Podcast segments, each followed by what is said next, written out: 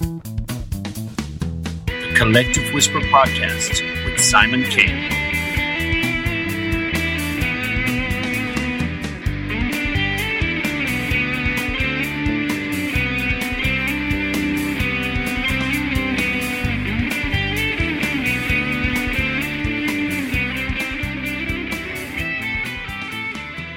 Hello and welcome to this episode of the Collective Whisper podcast. I am your host Simon Kay and welcome along to another great show. We have an amazing guest on the show today. But before we get to that guest, as always, make sure you subscribe and follow the show and share with all your friends. We really appreciate it. Thank you very much. Okay, on to this week's guest. On this episode, I speak with Avril Smith and her son Michael as they share their powerful journey of growing up with Down syndrome. Co-written by Avril and her son, their book, Michael's Story, offers an honest and inspiring account of the dreams and challenges that come with Down syndrome. It's a captivating autobiography written in Michael's own voice, where he shares his deepest hopes, dreams, and experiences, all with a touch of wit, humour, and the occasional dash of mischief. Avril's unwavering support and dedication to Michael's growth shine through the pages of their book. Through their combined efforts, they provide invaluable advice, tips, and guidance based on their first hand experience of raising Michael. They navigate the complexities of both the education and health systems, ensuring that Michael receives the best opportunities available to him. Michael's story is more than just a book, it's a beacon of hope and inspiration for families, parents, guardians,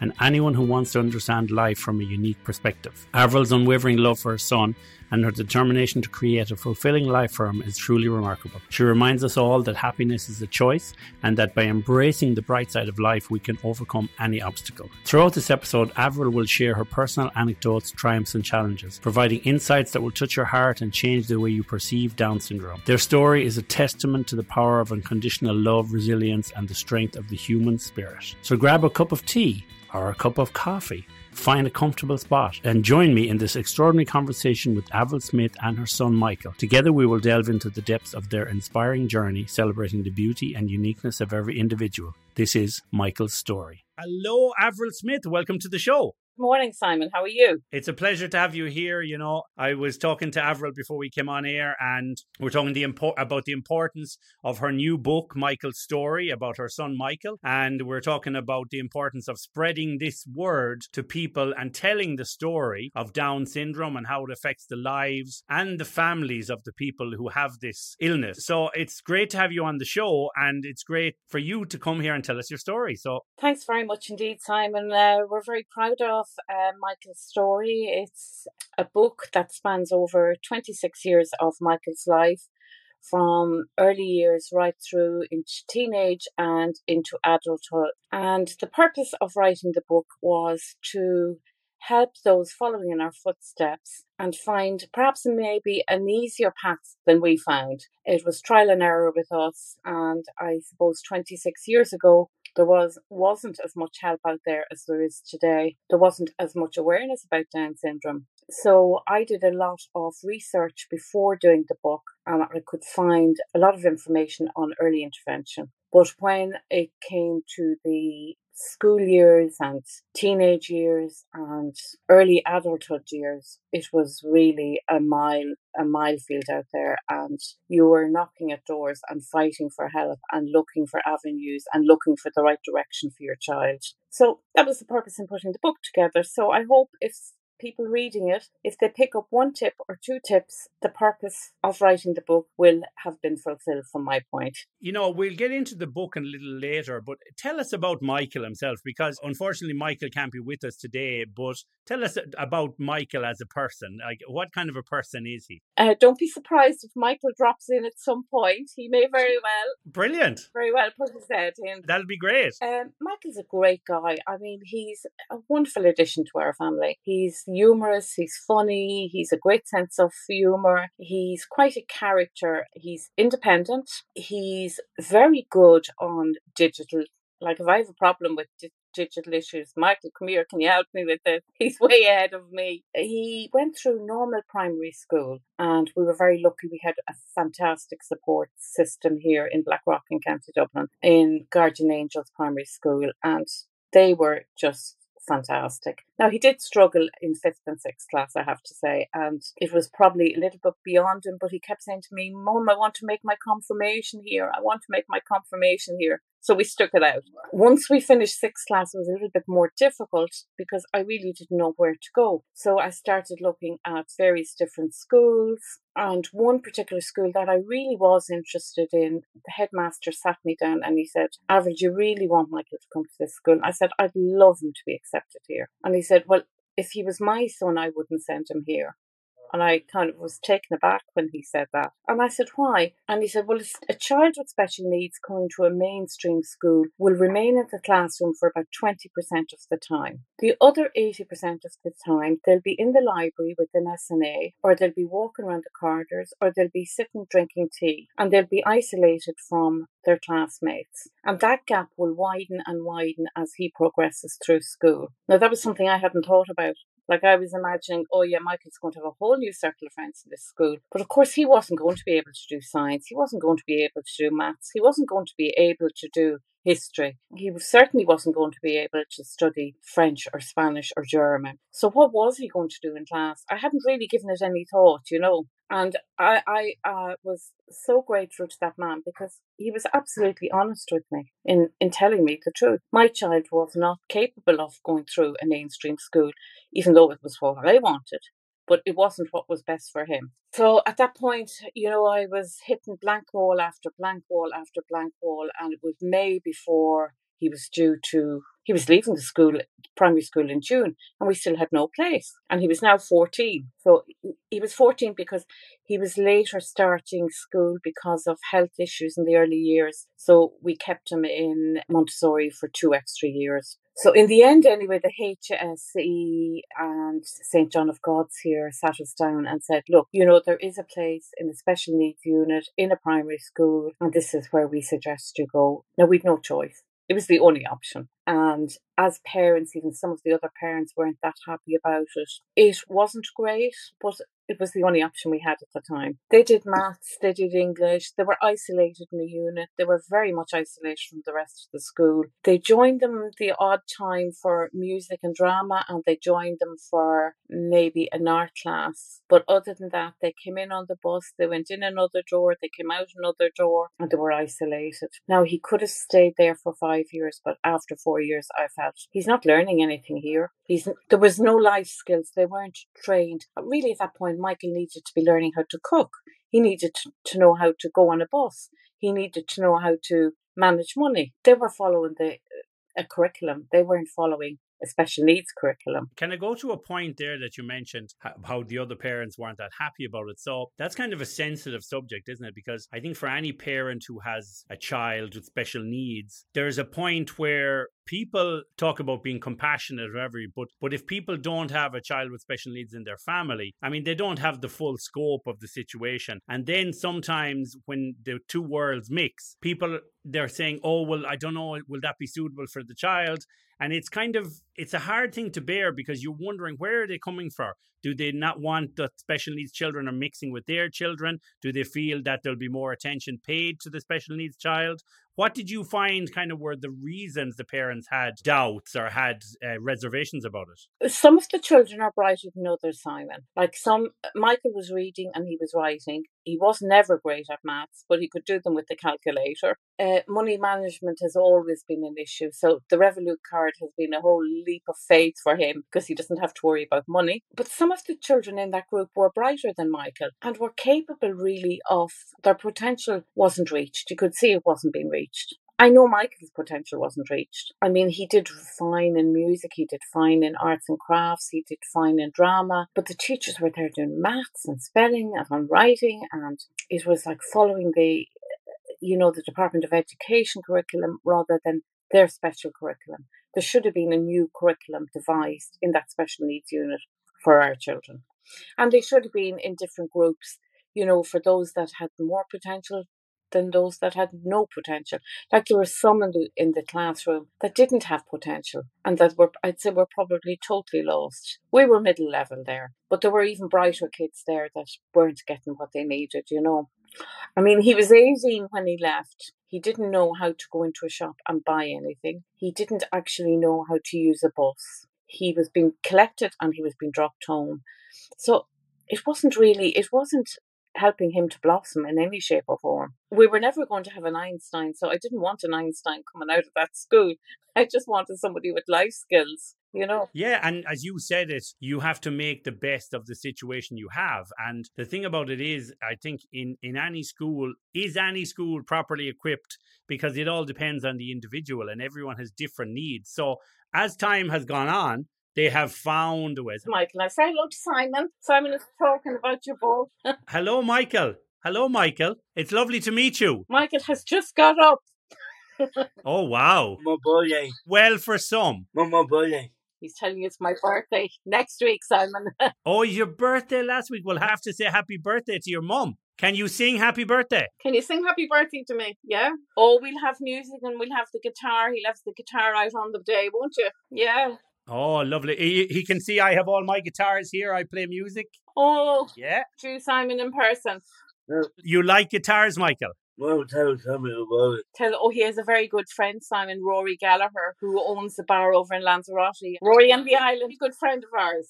Oh, that's brilliant. A great musician. And he gave Michael a guitar one year when we were there as a present. Oh, that's lovely. Yeah. And Michael, are you learning to play the guitar? Yes, he is. He's having guitar, ongoing guitar lessons. What's his favourite song? Look at the man himself. Fair play to you, Michael. That's the best picture I've seen in a long time. He likes a lot of um, ABBA music, don't you? ABBA, wow, great band. ABBA and Glee and Grease Lightning. And does he like to sing? Do you like singing? Tell Simon. Yes. Yes. Yes. And Michael, you know, I'm very interested in your story, and me and your mom are talking about your story and your book. So I want to say well done for writing the book. It's a great book. Say thank you. And my dad And his dad is in the book too. Yeah. His dad is in the book, yes. I was reading all about your dad and the Croatian connection and everything. Lots of really interesting points. And your brother. Your brother's your number one, isn't it? He's your number one. Do you do you pronounce your brother's name Mate or Mate? Mate. Mate. Mate, okay. My brother Habibi. Where's that name from, Mate? Mate is Croatian for Matthew. And Matisha. What? Matisha. And dad, mum. And dad's, yeah, he's called after his grandmother, whose name was Mathia. Ah, okay. And Michael, you had a hospital visit yesterday. Did you enjoy that or you don't like the hospital? No. No. You didn't? No. I can understand. Nobody likes the hospital. But you look great. You look great. Sammy, my brother, but well, yeah, yeah, what? 1991. Okay. Oh, he's telling me his brother was born in 1991. Yeah, that's fine. And you were born in 1996. He knows all the numbers. That's really cool. Numbers and birthdays, we don't forget anything. You don't forget anything. Michael, I've said it's well for some you're getting up this time of day. Fair play to you. I like to get up late on a Saturday if I can too. It's the best time. You go and get yourself a drink now. See you later, Michael. Yeah, that's nice. He's a lovely guy. He's lovely. Do you find that like when he's communicating, do you have to help him to for people to understand?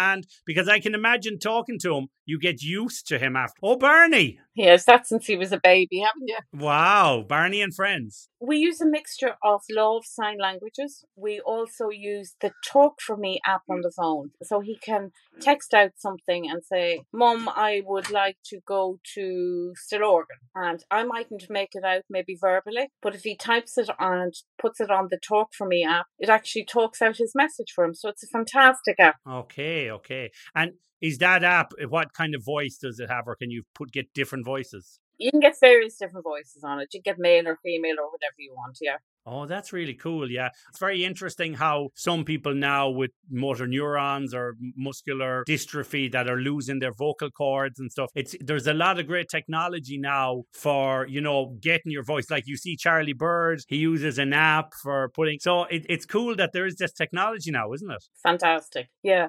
And I can make out, as you say, Simon, the longer you're with them, the more you actually understand them. Like last Sunday, for instance, we met a first cousin of mine who had hadn't seen Michael for probably two or three years, and he was fascinated at how he could communicate with Michael. He said, "He's come on so much, I can make out every single thing he's saying," and. Uh, you know, I was delighted to hear that. That's good. I mean, that's great. And I can imagine for you, through the years when you didn't have this technology or these kind of aids, it was probably pretty difficult because maybe Michael wanted to communicate with people and you you knew what he was saying, but you were, or, you know, I'm sure you had a lot of difficulty even in with schools and everything, no? We had a great vocabulary up to about two and a half, and at two and a half, Michael got meningitis. and he was seriously ill. He was on life support for maybe five weeks. And we ended up really spending the best part of a year in Crumlin Hospital. And they prepared me like when he kind of, when he would come round, you know, we might have to relearn everything. Well, they were right like his muscle tone had gone, his speech had gone, everything had gone. And we did not get a word until he was seven. He just didn't talk. Everything was, he just pointed to everything and it was, mm, mm, mm. And I used to say to my dear mum, I used to say, Mum, do you think he'll ever talk? And mum said, Oh, I met a lady on the bus and she said her child didn't talk till he was seven or eight he'll talk, he'll talk. So you kind of had to decipher his body language and the gestures and everything. We were tapping out sounds on the drum. We were going to intensive speech therapy every week, and um, it just nothing was coming. Nothing was coming at all. And then suddenly, when he hit seven, got mama, got dada, started getting drink, started getting various little words, singular words initially, and we went back and again we did intensive speech therapy for years. I think we've plateaued. We're, we're as good as we're going to be now at this point. Right. And is it something with with Down syndrome sufferers that, and I don't even like to use that word sufferers because it kind of sounds like they're always suffering, but I think a lot of these kids have great lives. But is it something that their vocal abilities and communicating gets worse as they get older, or how how is that? No, no, no, not not necessarily at all.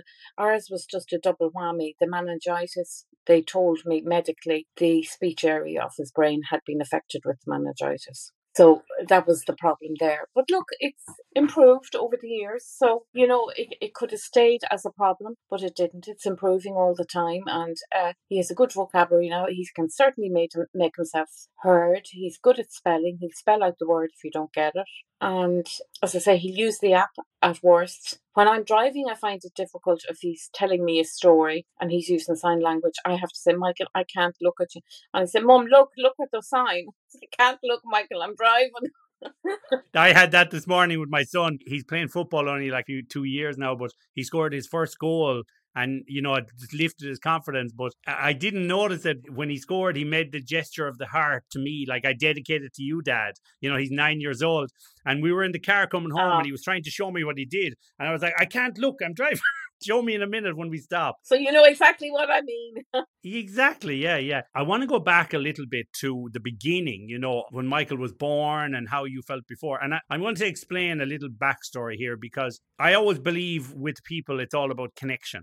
We always have connections where we have things in common. And I was explaining to to Avril earlier how in my family we had a mentally handicapped sister, physically and mentally, named Bonnie. And, you know, she had a very tough life and she passed away when she was 28. And, you know, I, I saw a lot what my, my, mother went through and, you know, looking after her. And it's it's a tough life. And we had our father drank a lot, so that didn't help things either. And I've seen that side of it. But something that happened in our lives more recently was we have a new baby, and our baby is 15 months old now. But when he was, yeah, thank you very much. And his name is Kai. So when Kai was five months in the womb, you know, he was, when my wife was five months pregnant, she went for a checkup and they told her there was a possibility that the chromosome 21 was there. And I remember it at the time, it was when she came out and we were sitting in the car, like, because we're in Alicante and we were sitting in the car and you're kind of like, it's like the end of your world. It's like the end of your world. You, you know what I mean? You're, you're, you have this baby and you're, you're nurturing it in the womb and you're planning all these amazing things. Now, we're, you know, we're lucky we had two kids before this, but it's still a hard pill to swallow. And we were like, what what do we do? And you know, they're saying, oh, you have options and you've all these things. And I remember at the time I was like heartbroken because I just thought, you know, and you can't imagine. But the thing was, I was thinking about the life my sister had and everything, and then you're you're kind of putting two two together and getting five and you know and so it's a very hard time to go through. And I, I, think nowadays with modern technology and and diagnosis systems they can prepare people better. But thank god when we got the tests again a month or so later as he developed, he was fine because they found two spots on his brain that were abnormal, like the, you know the the fluids, and they said this is a, a sign of it. So they they were preparing us that it could be, but they said we have to give it a few weeks or a few months, and we'll do the next test. And thank everything that he was fine. That was a bit of news to give you unnecessarily. I mean, I suppose they had to because it, they had the signs there, but the, you know, so they had to prepare us. But then in the end, you know, we were very lucky, and he's fine. He's perfectly healthy now, and he's he's 15 months old now, and he's lovely, No complications, Simon. no complications at all. Everything's perfect, and you know, hopefully, nothing in the future will ever come. But we we were very lucky. We were very lucky, and but so I can imagine for you when you realized or whatever. Can you tell us that story when that happened? I'll try and be as brief as I can with this. Prior to Michael, I had lost a baby two years before that. I had lost a little baby girl at birth, and that probably shattered me for about a year. I just couldn't get over. You know, the pregnancy had gone well, and then at the very end, our baby was born and not breathing. So it was it was a horrible experience. And the gynecologist kept saying, "Look, keep trying for another baby. One in a million chance anything will go wrong." I remember clearly him saying to me, "One in a million chance." But uh, we waited for about a year, and then we tried, and thankfully Michael happened. And Michael was a very nice pregnancy up to about twenty weeks. About twenty three weeks into the pregnancy, I was suffering from very bad migraines, and I rang the hospital, and they said, "Come in." So we went in, and he said, I think you're very tired, you're working full time, I'm going to keep you in for a few days for a rest. They did a scan on that Thursday, and everything was perfect. On Monday morning, they said to me, We're going to let you go home. But to be sure, to be sure, I'm going to do that. When they did the scan, when they did the scan on Monday morning, they said to me, "We have an issue. Your waters are gone, and we can't let you go home because the baby has no protection." So from 23 weeks on, I had to remain in hospital, and I was being scanned every second or third day. And they said probably at around seven and a half months, they suspected there was something wrong. Would I go for an angiogram? And I said no. I said, "If there's something wrong, there's something wrong." But I don't want to know. I'm stuck here in a hospital. Like, do you want me to go insane altogether? So, at 31 weeks anyway, Michael wasn't putting on weight anyway in the womb, and um, they decided to deliver him by cesarean at 31 weeks. And he was all of about three pounds. He was tiny.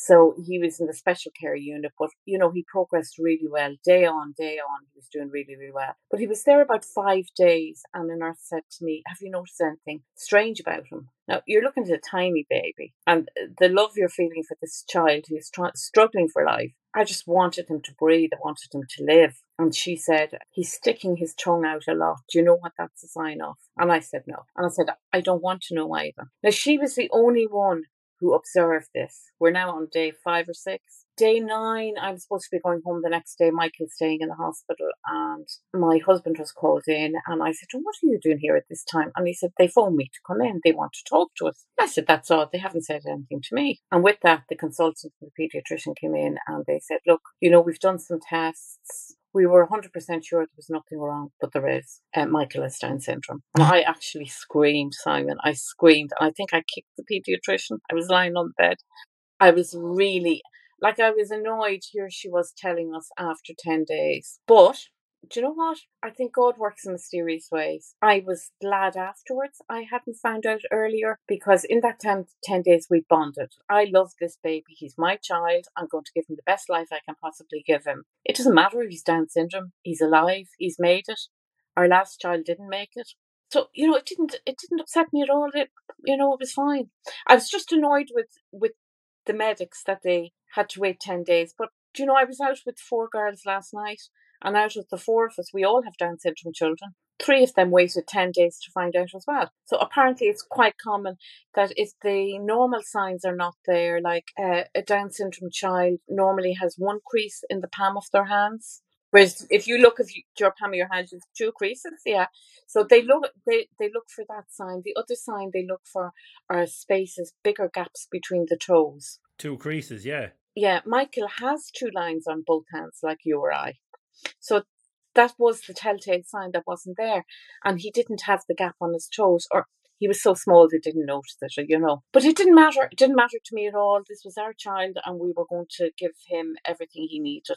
I was just so delighted, you know. He fought like he fought like hell for five or six weeks in special care unit, and every day he was putting on a little bit of weight and a little bit of weight. And then when we got him out of the special care unit, we got him into a normal cot, and then they allowed us to take him home one Sunday for a few hours. It was just like manna from heaven, and it was upwards and onwards after that, really. I know in the book there I was reading that like he was tube fed for a while and Was. difficulty swallowing. So were you able to bring him home or was that and tube feed him at home?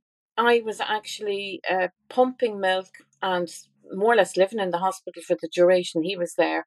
Uh, then when we brought him home, yeah, pumping. Um, no, we we produ- we put him onto a bottle, but he really never sucked very well. And my mother used to say, "Oh, he doesn't like the rubber." I don't think he likes the rubber on that bottle. But then when we when we got back to the hospital, we were back in with a chest infection at some point, and the pediatrician came in, and I had some sort of a, a natural juice on the table, and she said, "I hope you're not giving him that." And I said, "No, I just bought it as an emergency to have in case." And she said, "Well." Well, you you can't give him that. And I said, well, look, he's not drinking very well, and we need to get fluids into him.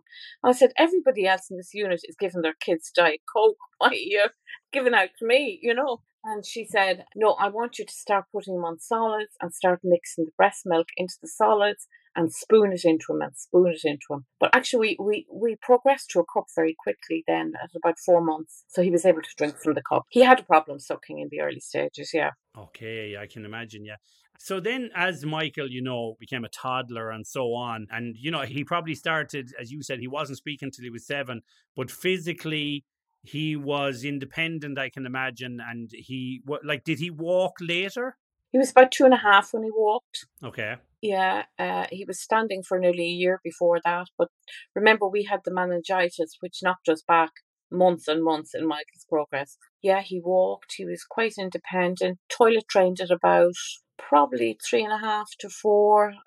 Kind of stuck with it. They gave us advice with at John of God's, you know, regulate him, put him on, put him on, uh, bring him to the bathroom every hour on the hour. Do that for two weeks. Then the next two weeks, bring him to the bathroom every two hours on the two hours and you know he was sort of programmed and he was toilet trained quite quickly he was so that was that i was at a down syndrome meeting in dublin city centre probably around the time i was toilet training and there was a lady there and she told me her son was 14 she said oh i never managed the toilet training. He's still in nappies. And i'm thinking 14 and still in nappies? No.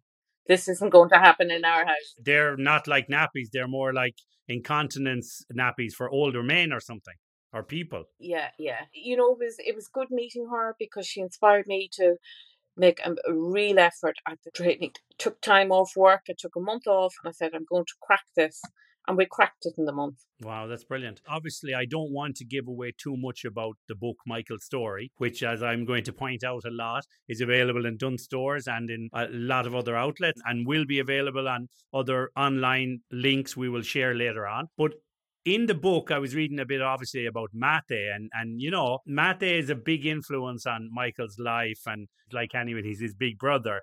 So tell us about when Michael was born and how Mate approached it, because he's about five years older, isn't he? Four and a half years old, or maybe five. Yeah. Four and a half. Yeah. Matthew was very happy actually when Michael arrived, as I was in hospital for nearly 10 weeks. And then we spent another six weeks there. So it was 16 weeks. Matthew was at home with his dad. So, of course, the dad bought him a dog in the meantime. so I came home to a garden full of, I won't tell you, dog poo everywhere. Dog shit, you can say it. We don't care about the language. Uh, and I said, This dog can't stay. We have a baby. Oh, well, Matthew was so thrilled when he got the dog. The baby was secondary, really. Yeah, but but that's it, isn't it? Their, their attention will change to different things. Yeah, he was very good. He was always very patient with them. Like even Matthew used to put blankets on the floor in the sitting room and pillows, and he'd lie down with them, and he'd have Michael watching Power Rangers or Mighty Morphin or all this awful stuff that he used to like to watch at that that point, you know, Mario Brothers, whatever. And Mike, they just hold hands and they'd lie together, and you know, they've been great pals, like always. Like Matt, Matthew always says to me, "Mum, he's my number one." You know, never worry about him. I'm always here. Yes, yes, yes. And and I, you know, when he was going to school then, and I know you, he had like special needs assistant Mairead, and he had different special needs. I'm sure there have been people through the years who've really stood out in his life that he has great memories of.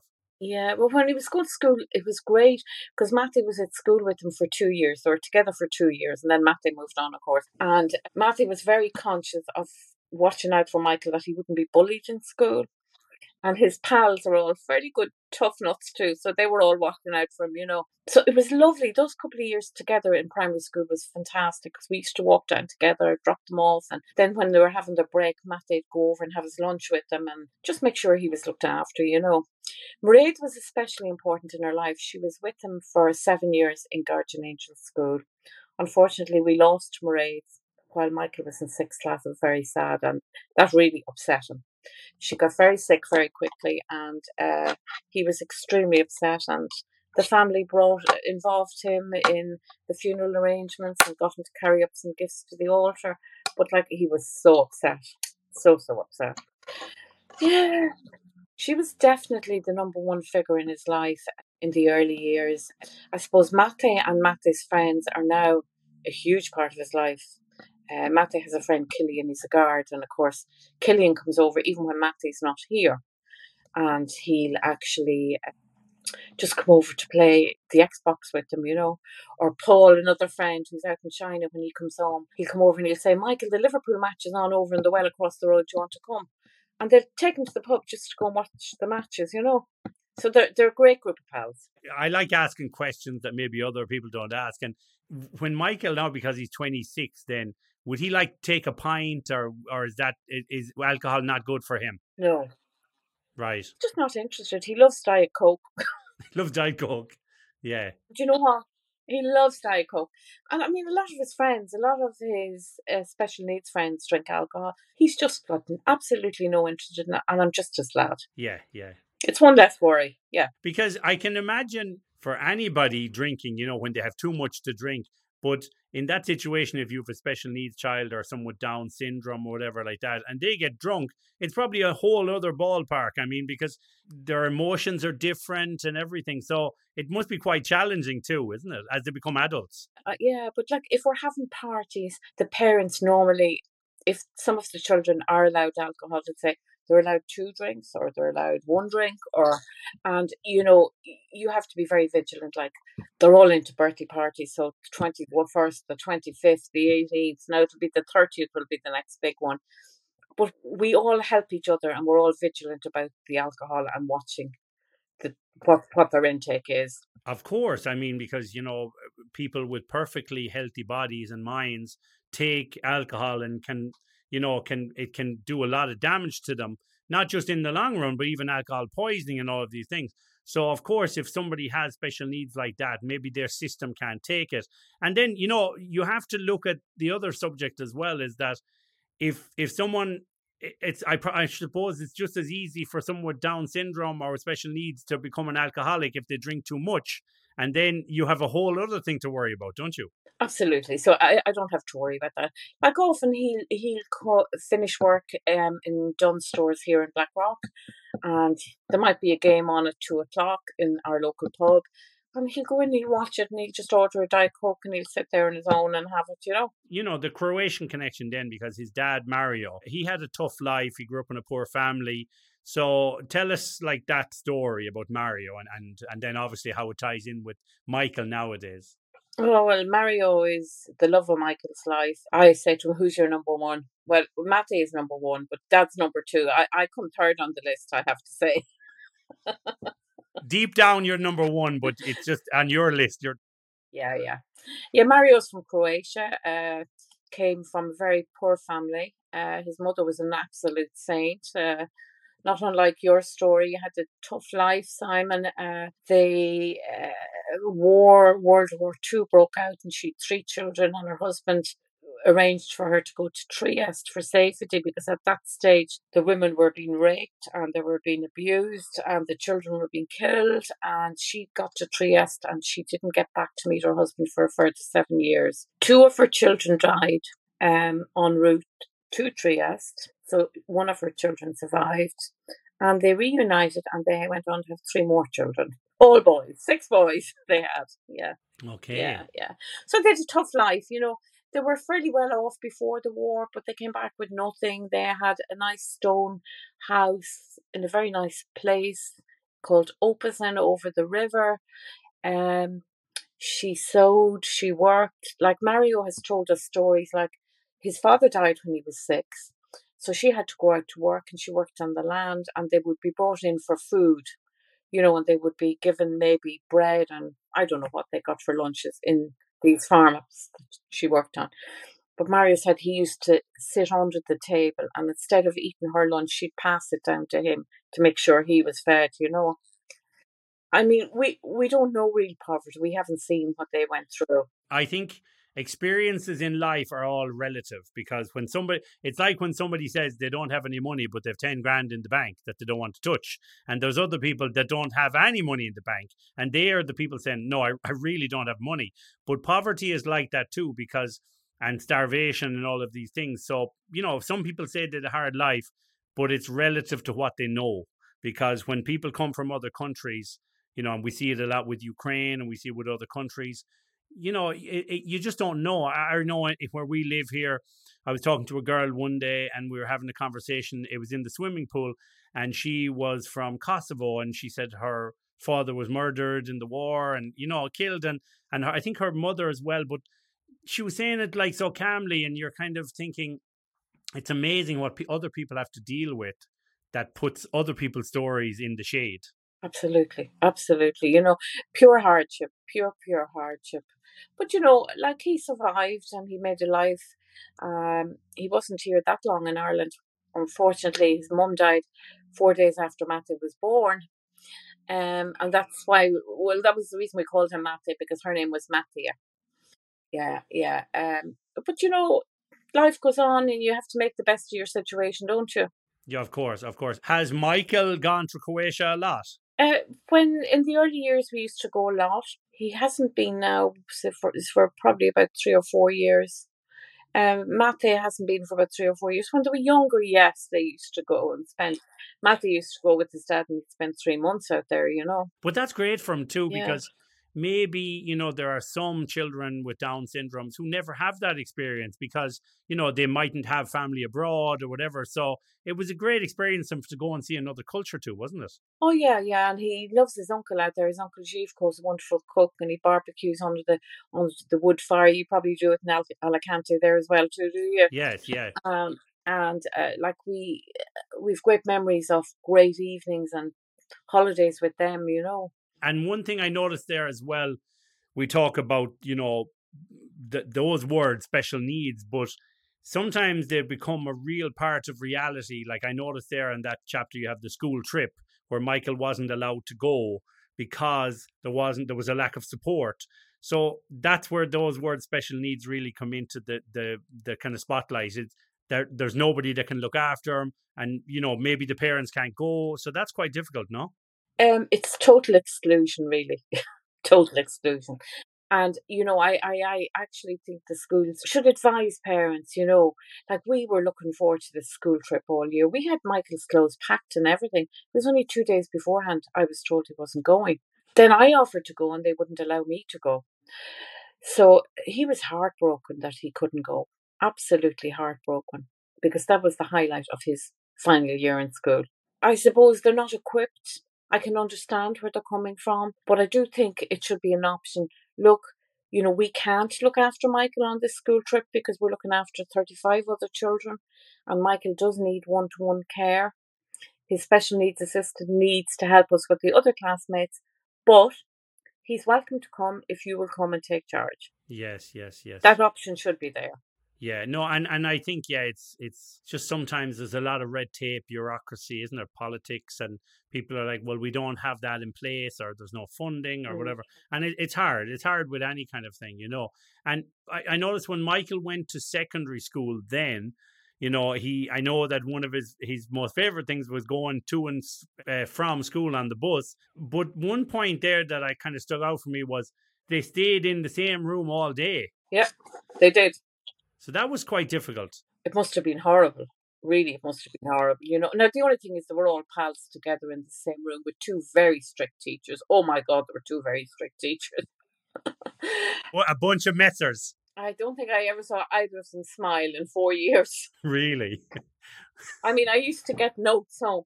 Michael hasn't finished his homework. Michael hasn't done this. Michael hasn't done that. And uh, I used to, uh, I used to set a timer. I said, "Now, Michael, we're not spending any more than an hour.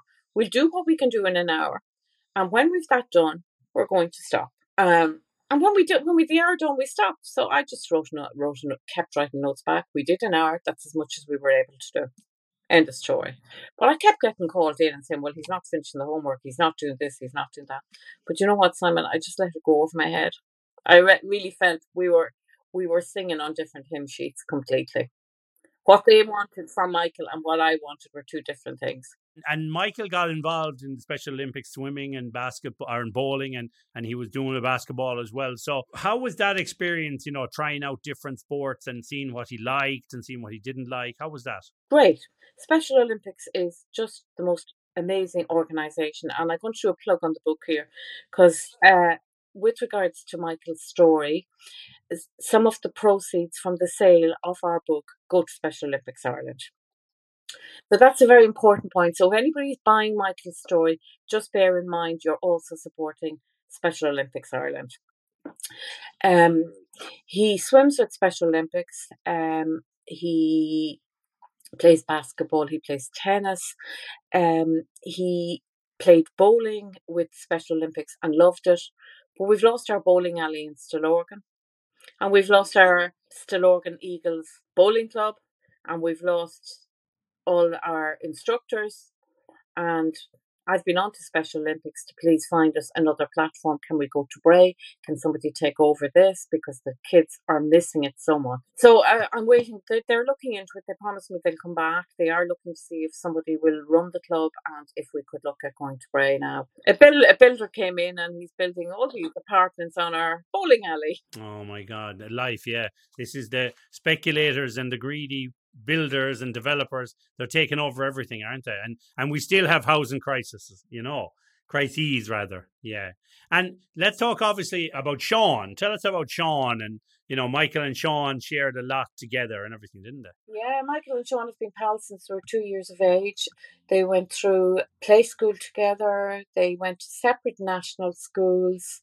We kept in touch through like we're in a lot of different clubs like dublin south the arch club drama clubs, music clubs, guitar classes, bowling. So we meet up with Sean regularly at these uh, various different hobby activities really. Sean is now in a different center for michael so we don't see him as often. Uh, he's working too and michael's working. So you know the, the meetings are less and less than they used to be but they are great pals yeah. As i was reading the book there, there's a very special person who deserves more praise, and that's you.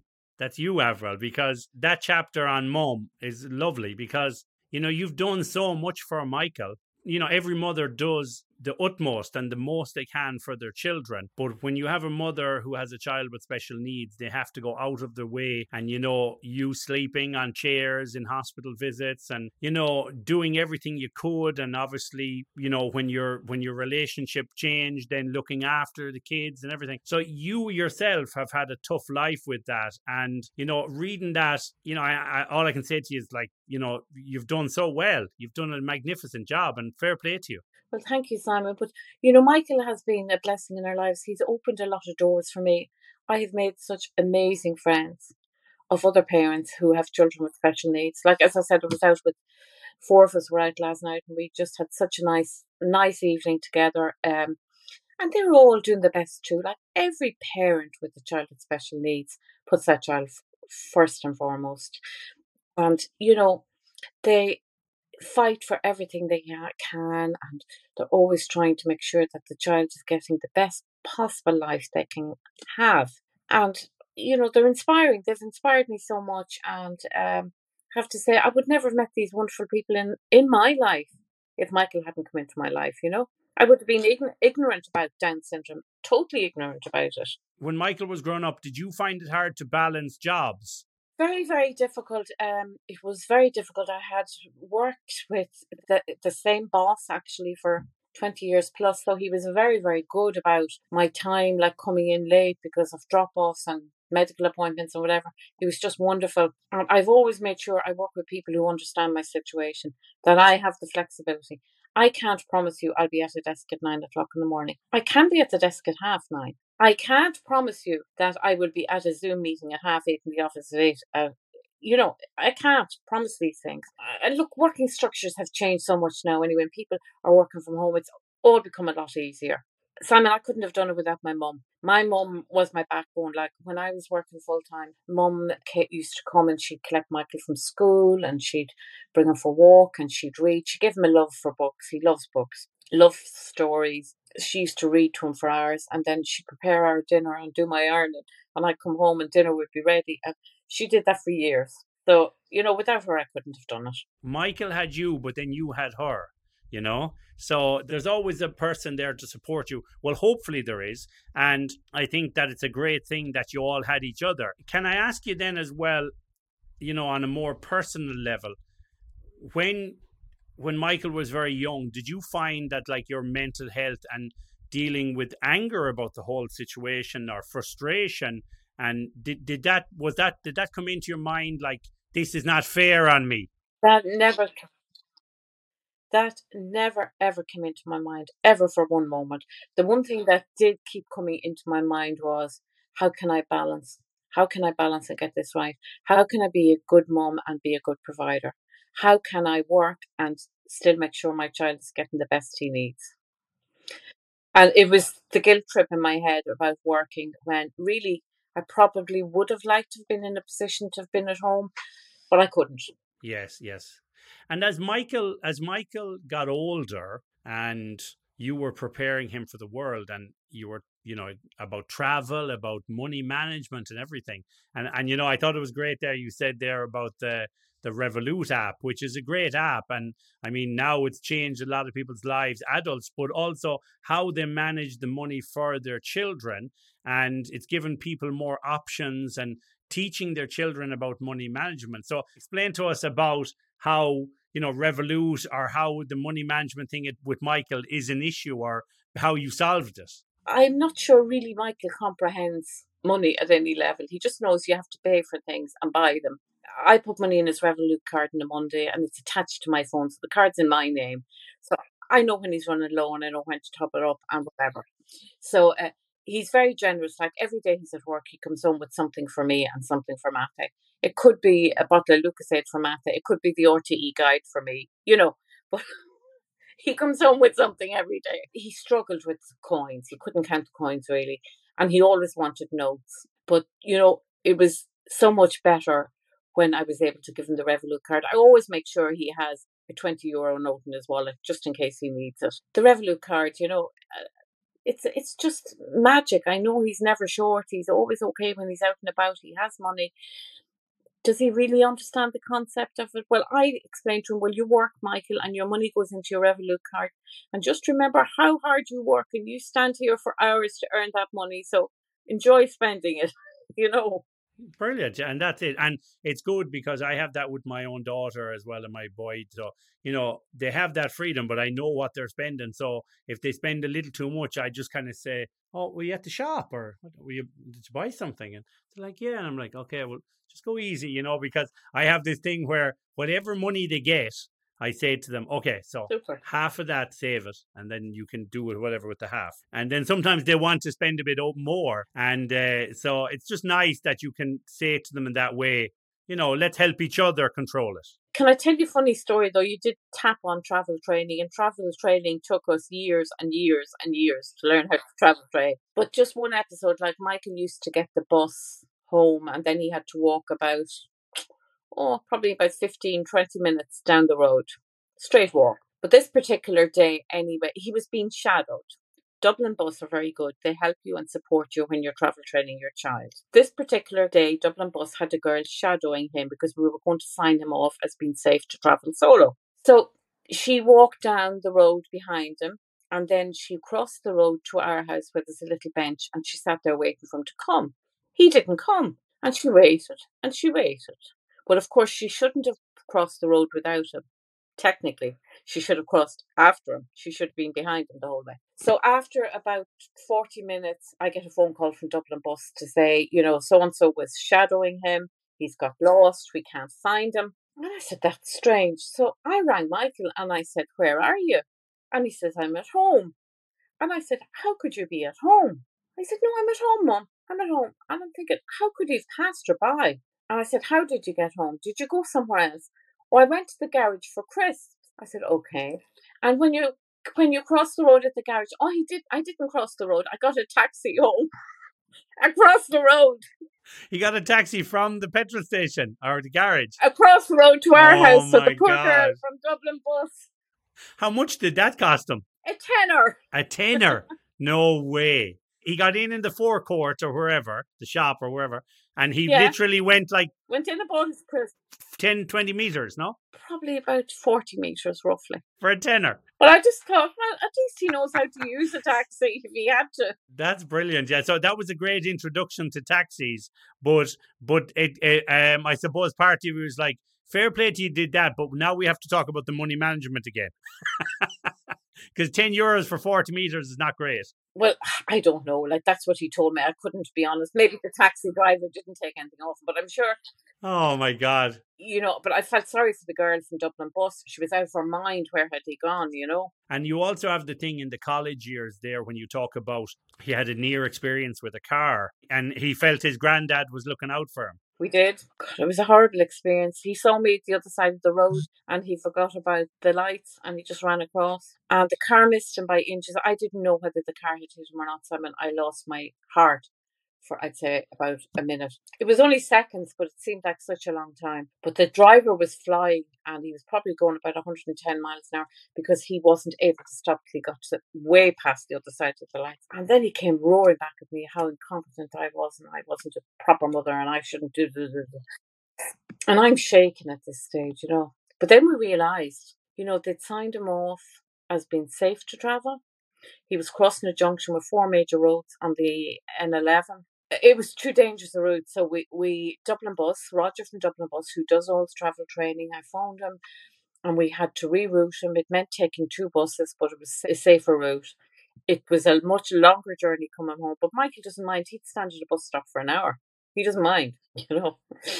Whereas you and I would be going crazy. I loved the um, you know the story about his birthday as well, the twenty first, and uh, the guy Ben sleeping in the toilet and everything.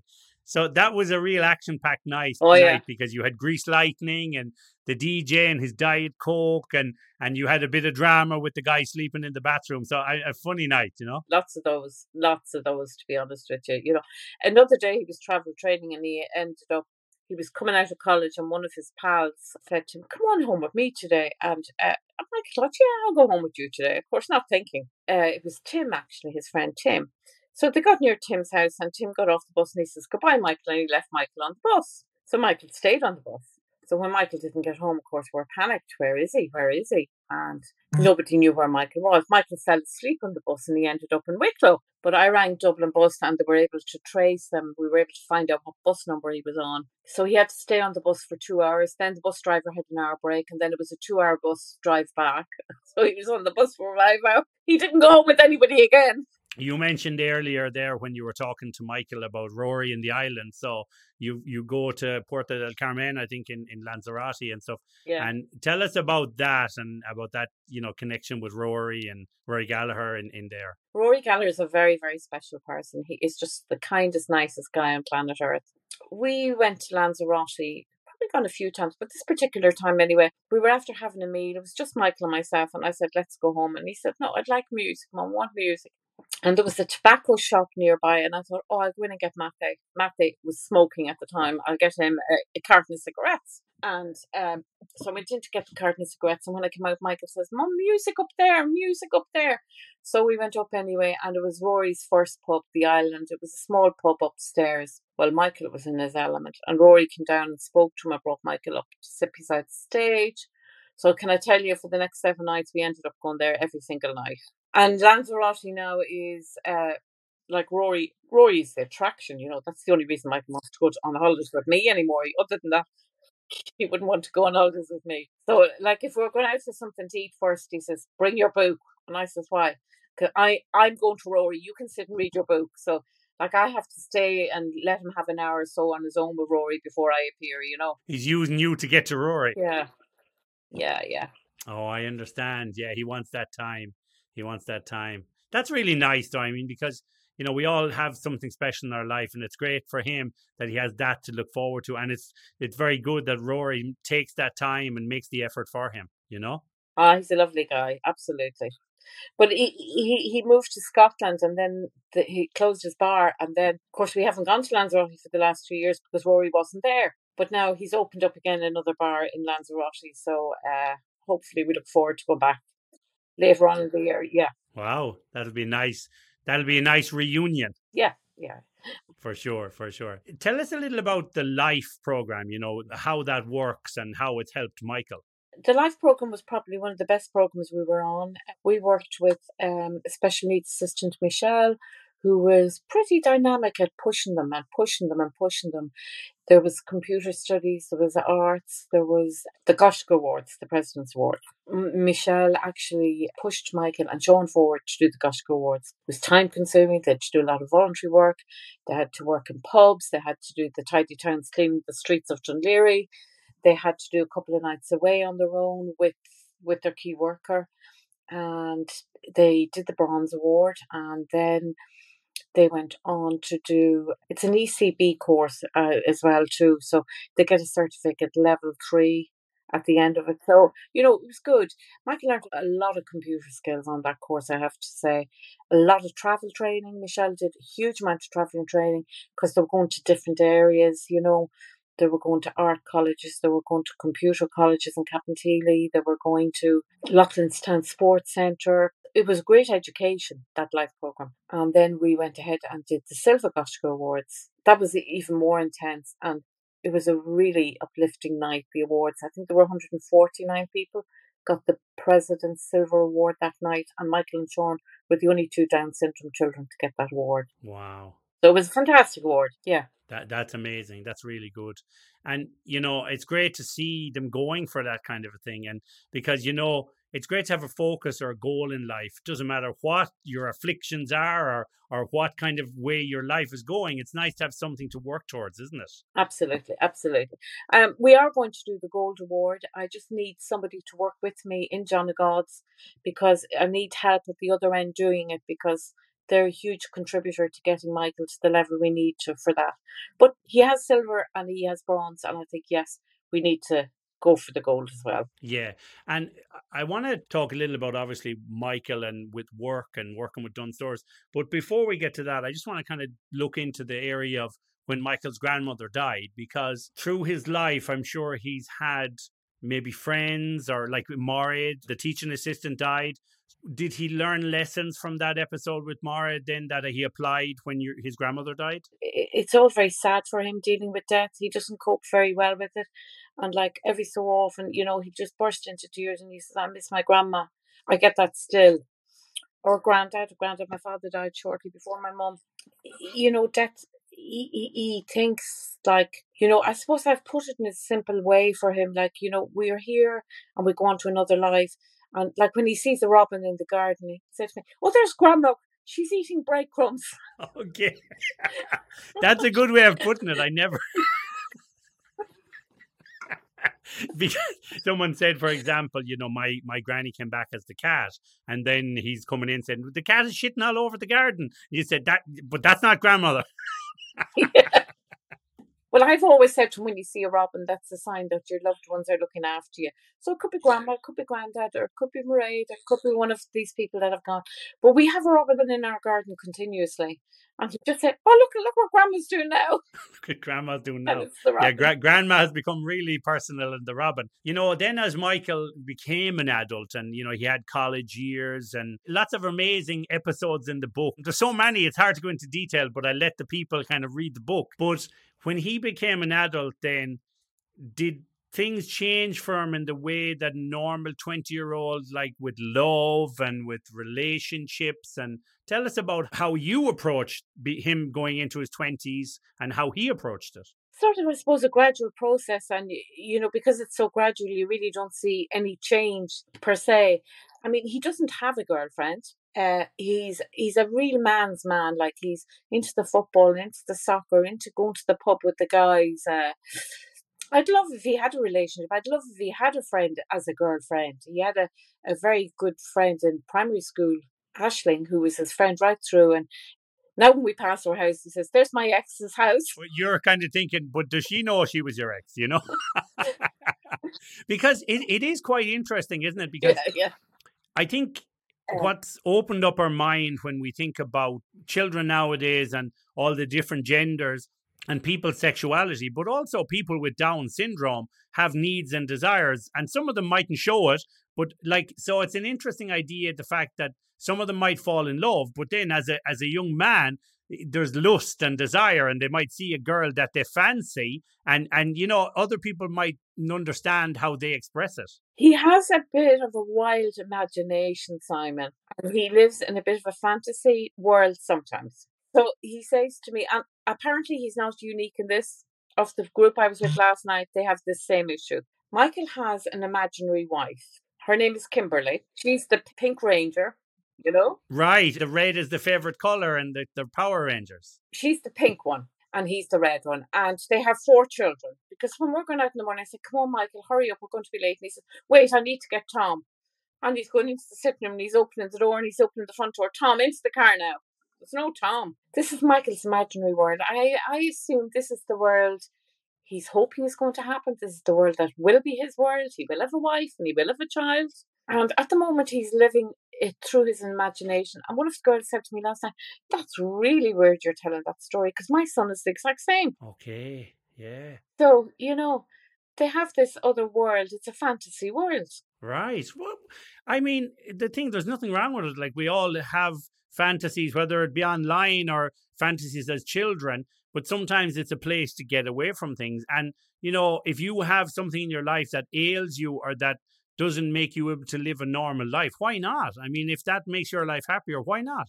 Well, I was very concerned a couple of years ago when it came, you know, he was kept talking about Kimberly. Mom, go out of the room. Kimberly's asleep. I was like, where is Kimberly? Like, and I took him for a psychological assessment, and we went for eight psychological assessments which was a waste of time really because at the end of it they just said to me ignore it right just ignore it so do you know what i go with it i ignore it i let him have his little fantasy if he wants to, and that's it. We were talking earlier about some of the illnesses Michael has had and some of the problem as a child with swallowing and throat problems. So I noticed then later as he got older and through his life, he's had choking episodes. So how do you combat that now or, or like is it something that pops up regularly? With Down syndrome children, their their tubes are probably I think it's 30% smaller than yours or mine. So all of the sinuses, the tubes to the ears, the swallow, just think of everything as being 30% less. So if you can eat a piece of steak that you can chew quite comfortably, Michael wouldn't not be able to eat that. We don't give him very hard, solid food as such. Like it's cut up very small. He's had a few choking episodes. One was quite severe, and the ambulance men here were here for half an hour, and then we ended up going into hospital because they weren't sure if the food had gone into his lung. We went back to our ENT doctor, and he discovered that which was such a simple solution, really, because we were petrified when he was eating, really, at, at this point, you know. But when the sinuses were getting blocked, the ears were getting blocked as well. So the hearing was curtailed by this as well. But he was able to put a tube up Michael's nose and allow me see into the back of his throat. And it was like a tap drip, dripping with mucus. And he said, that's where all the mucus is going. So what's happening is, he said, when he's eating maybe a piece of toast and the food is hard, it gets lodged, like it gets stuck in there. It's not so much that he's actually choking, it's just the food isn't going down. So he gave us advice to use a sinus rinse, use it every single day, use it twice a day if it's bad, use it three times a day if it's bad. That'll keep the sinus passages clear, it'll stop the mucus from backing up. So we've been doing that ever since, and thank God it's been working.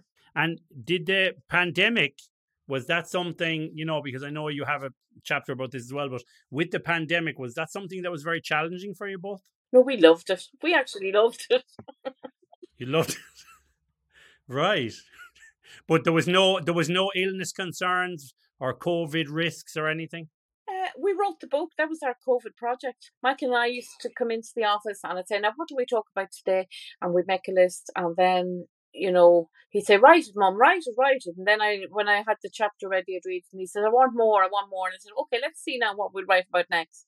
So Michael and I, that's what we did during COVID. You know, there's a, a chapter in the book about being blamed wrongly, and I won't go to say too much about it, but you had that incident, and I'm sure other people in similar situations have incidences with Down syndrome children or even any children with any kind of special needs or learning difficulties where they can be misunderstood and in a wrong situation. So do you want to tell us a bit about that without going into too much detail? You know. Yeah, yeah. Um, Michael uh, was swimming in our local pool with his group and special needs assistant. I wasn't aware nobody went into the changing rooms with them. With Special Olympics, there's a criteria where you know, somebody must be present to ensure that there's no abuse happening in the changing rooms. But I wasn't aware with college that this wasn't happening. Anyway, Michael was had a swim and he was getting changed and being the friendly type of guy he is, he obviously said to, started to try and converse with this guy. And the guy ran out and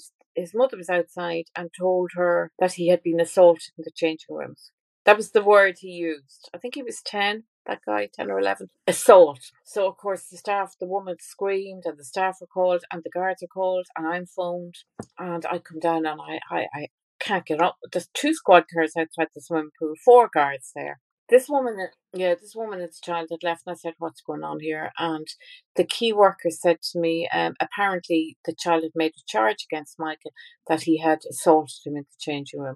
I said, sure, Michael wouldn't hurt a fly. He wouldn't know how to assault somebody. Um, Anyway, the guards knew we were very, very upset, and uh, they said, Look, we think this woman is a hysterical woman. We think the child probably hadn't encountered a Down syndrome child before, didn't know how to deal when Michael tried to talk to him.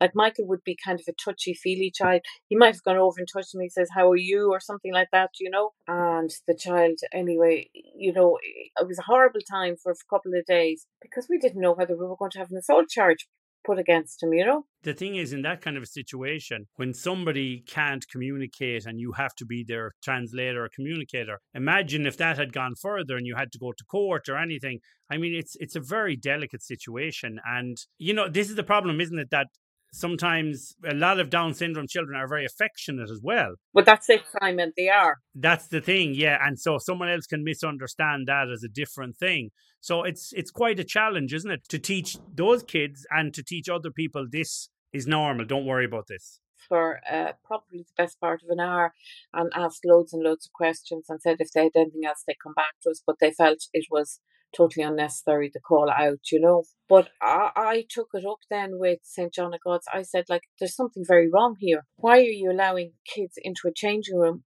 with no supervision? You know how vulnerable our children are, and you're putting them in that position. Like, so anyway, the, the laws change now when the children go swimming. Some of the staff have to be in the changing room. Right. And, and it's only right. It's only right because I don't want to say you're protecting both sides because it sounds like one side is a danger. But with the kids with special needs, you're protecting their ignorance of these situations and something that they think is completely innocent. Absolutely. Whereas usually it's the parents that bring up the problem. And how was that mother after that? Did she apologize? Was she adamant that something had happened? No, never apologized. Right. She was gone by the time I had arrived, so I don't know what she was like. Um, they they just said, you know, uh, you know, we don't expect that there's going to be any charges. The information passed on by the child was incorrect. I kind of felt though the staff in, in the sports centre were looking at us as if we'd ten heads, and I said, look, nothing happened here. You know, I want him to be able to come back to this place and swim and enjoy swimming. So, anyway, look, we never heard any further about it. No, but that's great. I'm glad it worked out like that. So, we were talking earlier about Michael's working life and, and you know he's working in Dunnes Stores and so tell us about that like when did he decide he wanted to work and were you adamant oh no you're not going to work on or how was that conversation oh no Simon I was adamant he was going to work oh you were adamant right I mean, it, you were like, if you're going to get taxis from across the road, you're going working. it was to give him a lifeline. It was to give him a purpose. It was to give him a, a focus on his day. It was to give him a, a, whole new batch of friends. It was to give him independence. Like it was everything I wanted for him was to get a job. Even though everybody was saying from the inner circle, no, he won't be able to hold down a job. Only 3% of people with special needs hold down jobs. We're going to be one of those 3%. I had put it out there to the universe. But anyway, we applied for a job online and we went up to Dunnes Stores head office in Cornelscourt and the girl was wonderful. And he, he was really taken at the interview. She said to him, I like your tie. Of course, he's wearing a red tie. And he says, I bought it in Dunnes Stores. Brownie points. Anyway, in fairness to her, she said, Look, we'll take him on for 10 weeks. Let's see how we go. It was kind of the middle of October, so it was for the pre Christmas run up in Cornelscourt. And he was in the men's department. He was hanging shirts on the racks. He was hanging jackets. He was emptying boxes. He was recycling the rubbish. And his manager was just a great guy. But after Christmas, anyway, the job ended. And I thought, oh no, that's such a pity. Because he loved it. So then, as luck would have it, didn't Dunnes open a uh, Dunnes Newtownpark Avenue, right across the road from our house? And I, I thought, well, I'll let them settle in for a few weeks and then I'll go over and ask. So I went over and asked her to be in a job. She said, Yeah, we're looking for staff. And I said, Well, now, Mike, she said he'd have to go training, have to go on training up to Cornelscourt for two weeks. I said, Oh, no, he's done his training. So brought over the CV and we got a phone call. He started in 10 days' time. So he can walk across the road. That's brilliant. And he he loves it. He loves it. He loves it. The staff are all local people. The shoppers are all local, so they know him. And they've promoted the book so heavily in that particular store. You know, they have it sitting right at the cash desk. You couldn't miss it. Like he's in the shop working and he looks over and he sees his book on the shelf. Yeah, like you know, I I, I don't know. You probably don't. You're not familiar with Fair City, that program over there, are you? Yeah, no, I know it. Yeah, of course. Yeah, of course. Yeah, you know the guy Paul who plays Paul, the baddie in it. Well, Paul was in the shop one day, and of course Michael goes over and he says, "Oh, I love you on Fair City," and uh, he says, "Buy my book." handed him the book, handed the book, and he's always watching out for people he knows, and he doesn't miss an opportunity. Like you know, he's there plugging the book himself. One thing there that was interesting to me was the whole revenue story. So the revenue, we're investigating him because he was working. Tell us about that. Yeah, but this was something I wasn't aware of, and this is probably why a lot of people with special needs don't seek job because when you're working then you have to do an income return every year so you're not going over your limits. Yeah we had a revenue inspection which was horrible like they went through absolutely everything here. But at the end anyway you know when we were near the end the guy in social welfare i phoned him and I, he said to me oh you're clear now. He said everything's fine. Of course it was clear. We're living by the rules. I said can you tell me why we were investigating? He said oh we got a tip off from revenue a tip off from revenue. I don't believe that. I think it was just because he, you know, he gets a disability allowance. He's only allowed to work so many hours. He, we, his income has to be at a certain threshold which is sad because it's preventing people from going into the workplace. Right, exactly. Yeah, it's not good. I mean, you it's know? bureaucracy once again, and it's not doing anybody any harm. And they're just, it's crazy. And uh, it's a terrible job to be in to have to go out and investigate somebody with any special needs for, you know, infringing these stupid rules. Simon, I don't know. These people in these jobs don't really know what they're dealing with. They should know. You know, there should be a code to say, I don't know, maybe a C or a, a D or something that says this child has special needs. Like, uh, you know, as part of, of, of the living process here, we were advised when he was 18 to put him on the housing list. Michael's never going to be offered a house, but we were told to put him on the housing list. We get a letter from the county council every year to say Michael is still on the housing list. Has your condition improved since last year? Like he's down his Down syndrome. Like you know, they're not educated into or reading these. You know, like he's Down syndrome. Down syndrome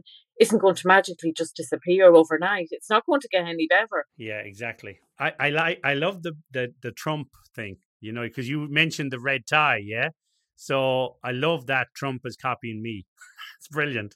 Yeah, yeah when when Trump went out, he came in here to me. I was in the office working one day, and he says, "Oh, yippee, Trumpy, Trump is gone." And I said, "What?" And he said, "I said I thought you liked him." And he said, "Hmm, oh, well, he wears red ties." Mum, he copies me. That's brilliant. That's brilliant. Trumpy, eat your heart out. There's so much in the book. There's so much to talk about. But you know, I let people read the book and get all of that. But I hope we've given them a little teaser of different things from it. Just moving forward, then with Michael, you know, the age he's at, do, do you, you know, as he gets older and as you get older, how do you see his life evolving and how do you see him looking after himself and so on or have you have you had to put in a plan of action to to so he's cared for as you get older? Well, his brother has assured me for years and years, Mum, no matter what happens, Michael will be with me, and I have to hold my hand on my heart and hope that's what's going to happen. That whatever I leave behind will go to the two of them and provide for them. Um, I don't think too far ahead, Simon. I'm not good at looking forward. I like to stay in the now. I like to be present and enjoy day by day. I don't plan ahead very far in my life. Um, I just hope like whatever happens will happen for our better good. Well, that's great. Well, you know, you know, I, I I always said to people when they've like when they've done so well with their life, and you know, it's a common expression of mine. I always say I want to commend you for doing a great job, but for you, I really want to say it because I have great admiration for what you've done and what you're doing, and you know, well done. And I know that that it's been a struggle, and you know, you've you've just done a fantastic job, and you know, the other part to commend you for is that you're releasing this book that's giving information to other people and it's putting the story out there for other mothers and fathers and parents with Down syndrome children or children with special needs of how you can live a happy life when your child has this condition. Yeah, sorry, just to go back on one last thing when you said about planning for the future, you do have to put financial planning and structures in place. You know, so like if if his brother does undertake to be the taskmaster down the road, and hopefully Michael's dad will buckle in too if anything happens to me. Um, but that that the resources are there to help them with whatever they have to do going forward. You know, that's really good. Yeah, yeah. So you know, thank you very much for coming on the show. You know, the book is in Dunnes Stores. Where else is the book? Where else can people get the book? At the moment, the book is in Dunnes Stores. It's in 38 outlets uh, nationwide. It's on dunnesstores.com online if you go into their book section. It's also on Amazon. It's on Barnes & Noble. It's on a number of the online shops, but we'll be in a few more places soon. Brilliant, brilliant. And we we will post the links everywhere we can. We'll share them. We'll encourage people to read it. It's a great book, and it's it's some wonderful writing. And you know, it's great to see that when you were doing the writing and Michael was pushing you even more. I want to put more information in because there's a wealth of information in there, and it's great that it's not just your story with him, but it's his story with you. Yeah, it's a lovely, it's a joint venture, and I think we both enjoy doing it. You know, brilliant, brilliant. Well, listen, Avril Smith, it's been a pleasure having you on the show. Thank you very much for taking the time, and give a big thank you to Michael and we wish both of you the best of luck with the book and with your futures. Thanks indeed, Simon. Thank you. Thank you very much, Avril, for coming on the show. That was a really heartfelt conversation. It was nice to hear from Michael, even though it was briefly. Your story has truly touched our hearts and opened our eyes to the joys and challenges of growing up with Down syndrome. We're grateful for your honesty, resilience, and the valuable insights you shared. Avril, your unwavering commitment to providing the best opportunities for Michael and Michael's indomitable spirit remind us all of the power of love, determination, and embracing life's unique perspectives. Your book, Michael's Story, is a true testament to your journey and a source of inspiration for anyone seeking hope and understanding. If you would like to learn more about Avril and Michael's incredible journey, be sure to grab a copy of their book, Michael's Story, available now. Dunnes Stores, Goodreads, Amazon.com, all over the place. It's a remarkable account that offers guidance, advice, and a glimpse into the extraordinary life of a young man who continues to defy expectations and live life to the fullest. Thank you, Avril Michael, for joining us today and sharing your story with me and with our listeners with such openness and authenticity. Your voices will undoubtedly resonate with our listeners, leaving a lasting impact on their hearts and minds. So, thank you very much for listening to this wonderful episode. I hope it resonated with you, and maybe it's your story, maybe it's somebody you know, but we're very glad Avril and Michael could be here, and we hope you really enjoyed it. So spread the word with your friends, everybody. Please subscribe and follow the show. My name is Simon Kay. This is the Collective Whisper podcast. And until the next time, look after yourself, your friends, your family, and the people you love. Take care. Bye bye.